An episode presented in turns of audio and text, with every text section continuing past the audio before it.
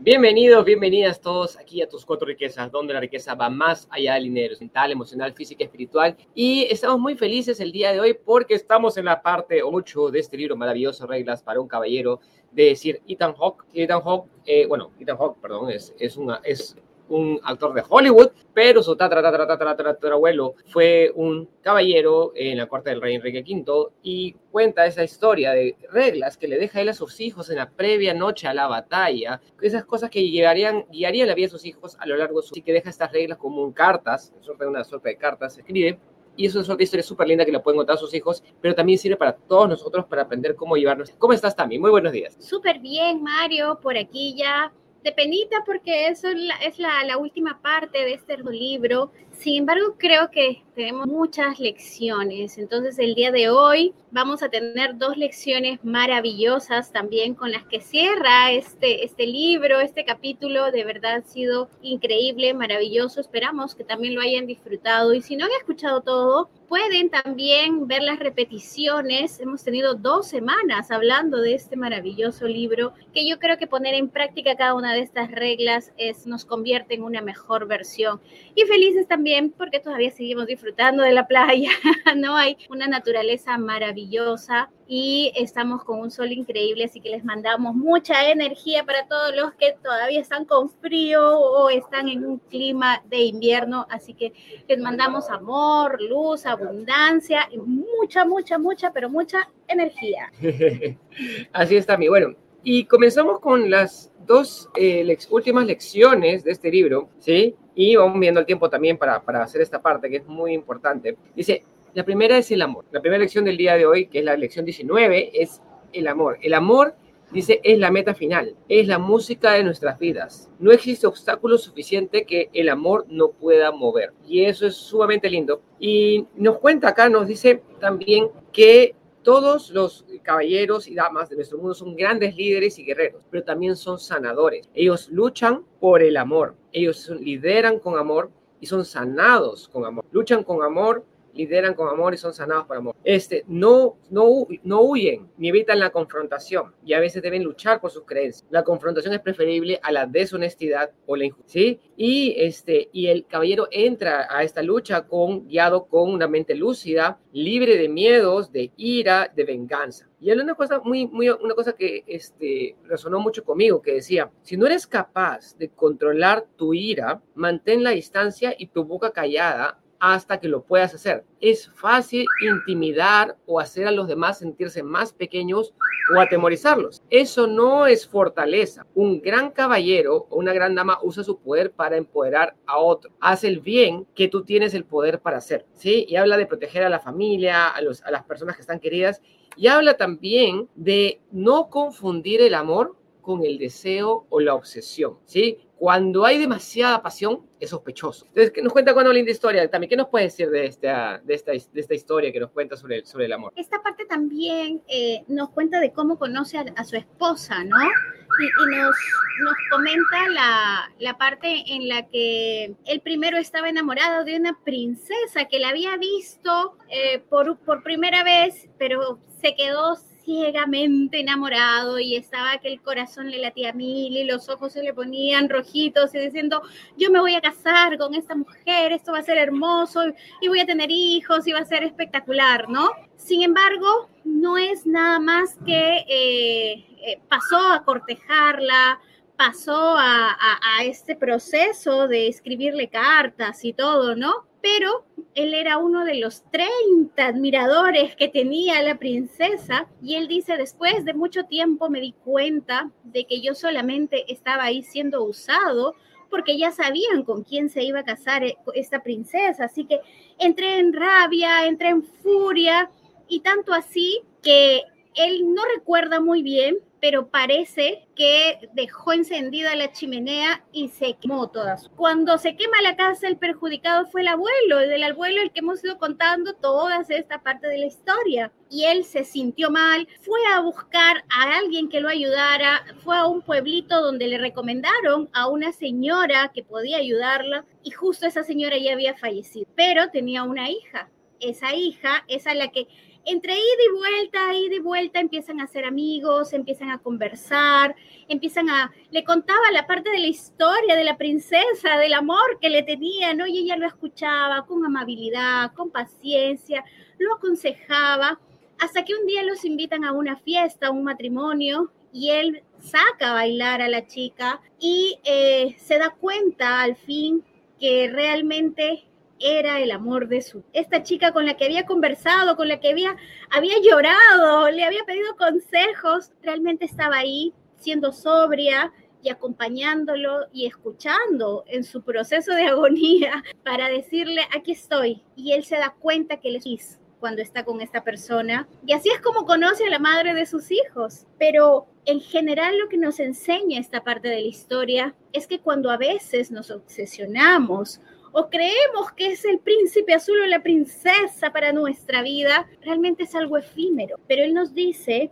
que cuando tú tomas ese tiempo para conocer, para cuidar, para proteger, para caminar juntos, es cuando esto se hace eterno. Entonces, el disfrute del amor no está en lo fugaz, no está en lo rápido que te puedes enamorar, sino está en el proceso y en el camino lento para que pueda ser, para que perdure por años. Así que esa parte yo dije, yo estaba llorando, yo estaba hermosa. Y, y es esa diferencia entre lo que es lo pasional, lo obsesivo, ese amor que es este, dependiente, interesado a ese amor incondicional, ¿no? O sea, ese amor sutil, precioso, hermoso y que y dura por décadas, años, siglos, no sé, hasta otras vidas tal vez, pero, o sea, entender que muchas veces, o sea, es lindo sentir las mariposas y, ay, me apasiona esta persona. Y él era, era parte de, la bien, lo había estado esta princesa, la duquesa de York, pero todo era un plan, ¿para qué? Para traer al príncipe, al, hijo del rey, ¿no? Pero eso ya estaba amañado, ¿no? Pero él se sentía así como que, ay, es una injusticia. Entonces, pero el tema es cómo realmente es el amor. O sea, ese amor es un amor tranquilo, es un amor este, que, que, que se cuece a fuego lento, es un carbón que está encendido por muchísimo tiempo. En vez de ser una llama ardiente que y después se apaga, que se enciende y se apaga. Muy bien, entonces, saludos, acá nos manda Pavel Pastor, buenos días, también Mario, también nos manda Inés, Buenos días, Mario y Tami. también Melissa Díaz nos dice buenos días, también Mario. Disfrute mucho del mar. Acá estamos disfrutando del mar. Gracias. Esto nos manda acá Inés. Muy agradecida aprender la lección de este libro que nos enseña a ser mejores personas. Excelente. Gracias a todos. Espero que lo estén disfrutando. Y la última gran lección es la muerte. Entonces, y acá nos habla del abuelo, ¿no? También, pero primero el concepto. La vida es una larga serie de despedidas. Solamente las circunstancias, solamente las circunstancias deberían sorprendernos. Un caballero se preocupa por la gratitud de cómo su vida ha sido dada. Acepta con gratitud cómo su vida ha sido dada. Él no tiene miedo a la muerte, porque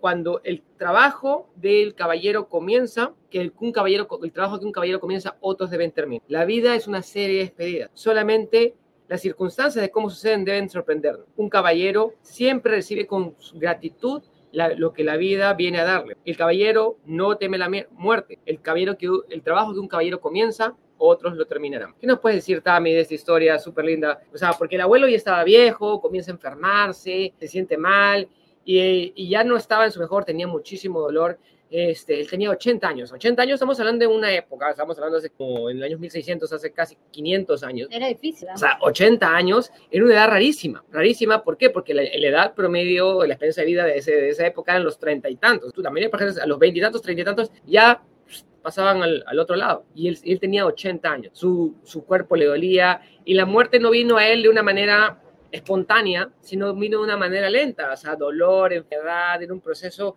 largo y doloroso. O sea, cuando mueres en batalla, acabaste rapidito, pero él tenía un proceso de, de, agonía, ¿no? Y un día se le cruzan los cables, ¿no? O sea, dice, no, y se agarra, se pone su armadura, se monta en su caballo, se sale a cabalgar, cabalgue, cabalgue, cabalgue, cabalga y llega hasta el océano, llega hasta el mar, que frente al mar, acá nosotros también. Y, y en la playa, frente al mar, libera su caballo, suelta, comienza a desprenderse su armadura y comienza a preguntarse qué por qué por qué todas estas cosas que suceden, ¿no? Comienza a cuestionar todo. Y es pronto, en un momento de lucidez, mirando el mar, incluso lanza su espada que se clava así, cae, cae bajo las olas así tipo Excalibur y dice, pero ¿cuántas veces ya he muerto en esta vida? ¿Cuántas veces ya he muerto en esta vida? El joven, este, ¿cómo se llama? Cargador de flechas en la batalla de Agincourt, murió en esa batalla. El joven que se casó con su esposa murió también. El hombre que tuvo a sus hijos y a sus nietos también falleció hace tiempo. Entonces creo que llegó el momento de que este hombre viejo que tiene el día de hoy también parte. Y cuando, cuando se da cuenta que son varias despedidas, que son varios momentos, que son varias cosas, que es una cosa inevitable y que, y que es parte de este proceso de la vida, comienza a silbar y comienza a regresar con, con una lucidez para,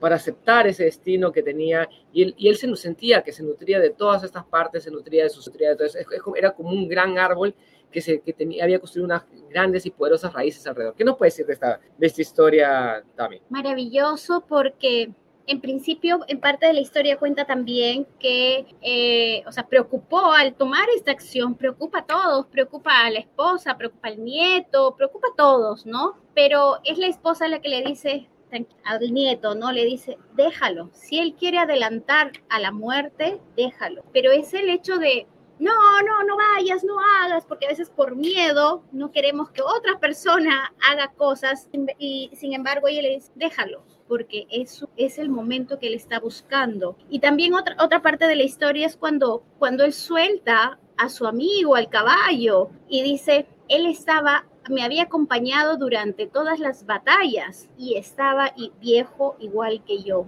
Ya no corría como corría antes, ya no podía ver como veía antes, ¿no? Y le dolió que lo abandonara, sin embargo dijo, es lo mejor también para él. Y en este proceso, Mario, cuando él empieza a, a darse cuenta de que quería seguir siendo joven, pero ya no, su cuerpo ya no estaba siendo joven, y se da cuenta que ese joven que había sido, que había ganado guerras, que había tenido una bonita familia, que había construido muchas cosas, él dijo, tengo miedo. ¿Y por qué tengo miedo? Fue una de las preguntas que se hace. Yo también seguí en la lectura. ¿Y por qué tiene miedo? Se ha, conquistado batallas, ha sido el gran, gran caballero. Y él, y él responde que él tenía miedo porque pensaba que aún no había cumplido las cosas. Y eso fue, llegó tremendamente a mi corazón porque a veces cuando estamos jóvenes pensamos que el mundo nunca se va a acabar. Pensamos que tenemos toda una vida por delante y simplemente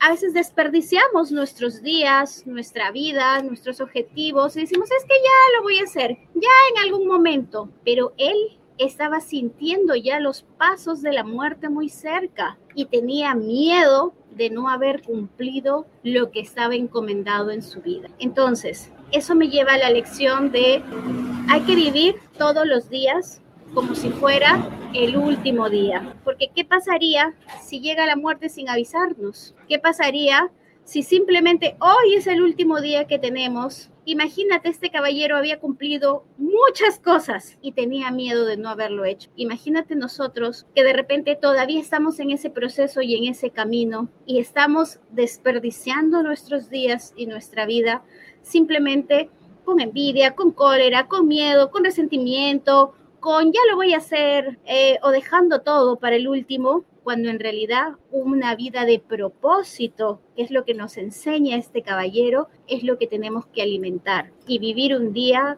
como si fuera el último siempre. Eso fue maravilloso, Mario. Así es. Muy lindo, muy lindo. Y este libro es maravilloso y espero que lo puedan compartir. Si pueden adquirirlo, es súper, súper recomendable. Lo pueden encontrar en Kindle, en, creo que también en Books también. Lo pueden encontrar en español, en la versión digital.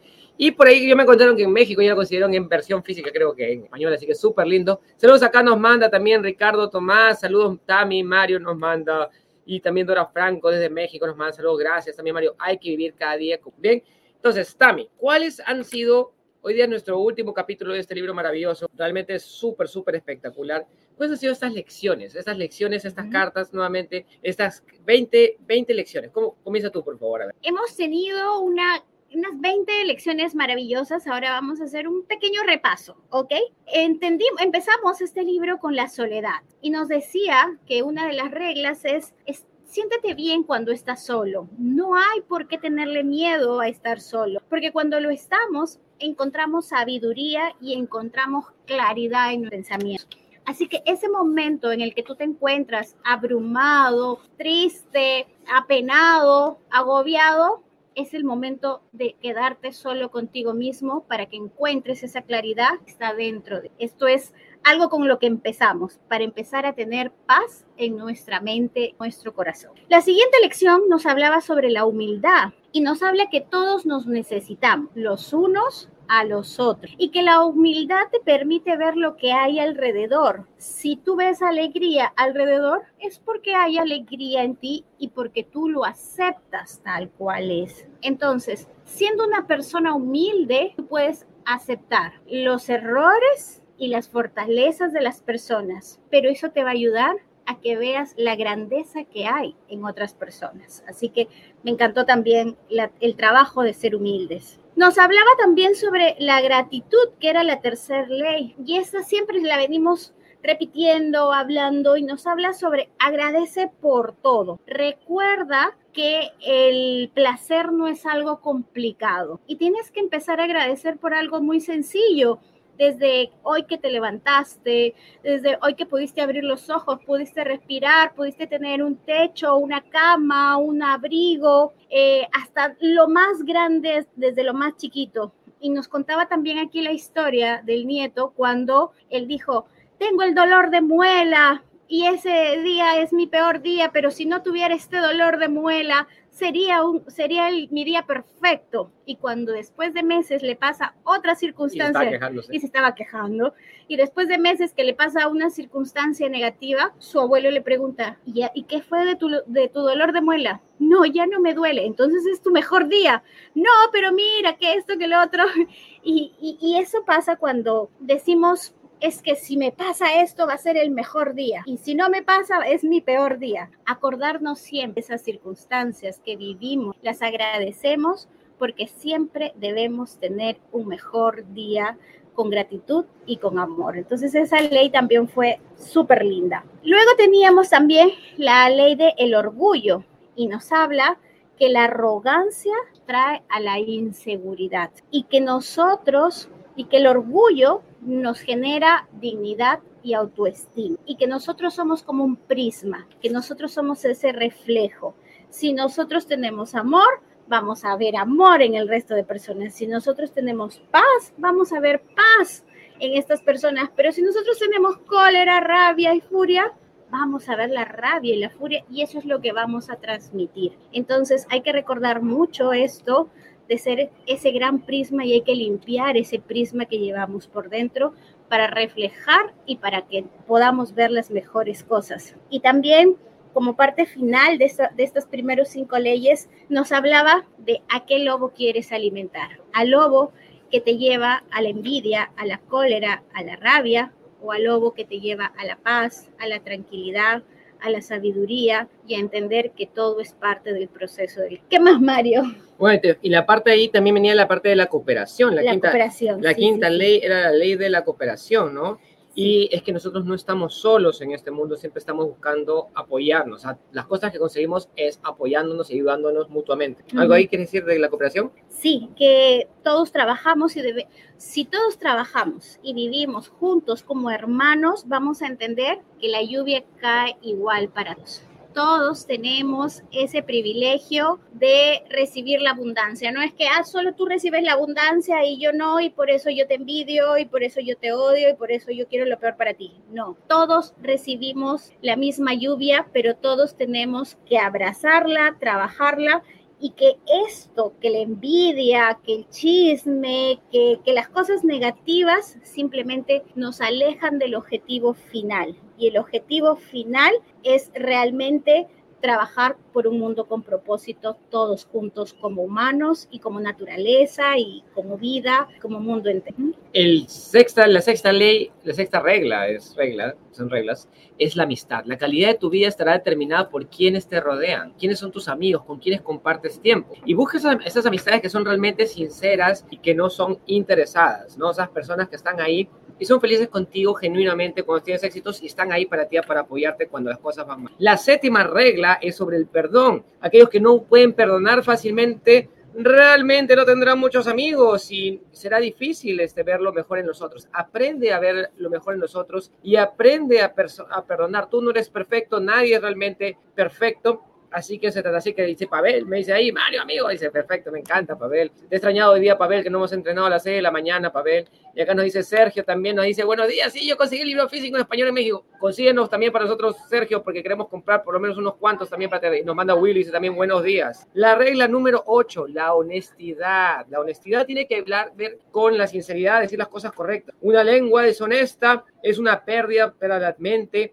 y por tanto una pérdida para nuestras vidas. Estamos aquí para crecer y la verdad es el agua, la luz y el, el terreno fértil sobre el cual crecemos. Sí, hay gente que se escuda sobre la falsedad, pero esa, esa, esa armadura tarde o temprano cae y no solamente te perjudica a ti, sino te perjudica a otros y a tu propia alma. Esa es la parte de la honestidad. Use siempre sincero a pesar de que a veces la verdad duela. El coraje. Tú tienes, es, dice, Cualquiera que quiera brindar luz tiene que ser capaz de aguantar el, calor. Estamos en la regla 9, el coraje. Cualquiera que quiera aguantar la luz debe ser capaz de soportar el calor. Tú tienes que aprender a ser valiente, valeroso y tener la habilidad de ir más allá del miedo en cualquier circunstancia, en cualquier momento. De eso se trata, el coraje. Y el coraje viene también con la práctica, viene con la constancia, ¿sí? Tienes que aprender a enfrentarte a los momentos difíciles. Y la regla número 10 es sobre la gracia, sobre la elegancia. Es la habilidad de aceptar el cambio, ser abierto y sutil, mantener tu posición. Entonces, acá la parte de la gracia es no sobre reaccionar a las cosas, no ser ni un extremo ni el otro, ni pesimista, ni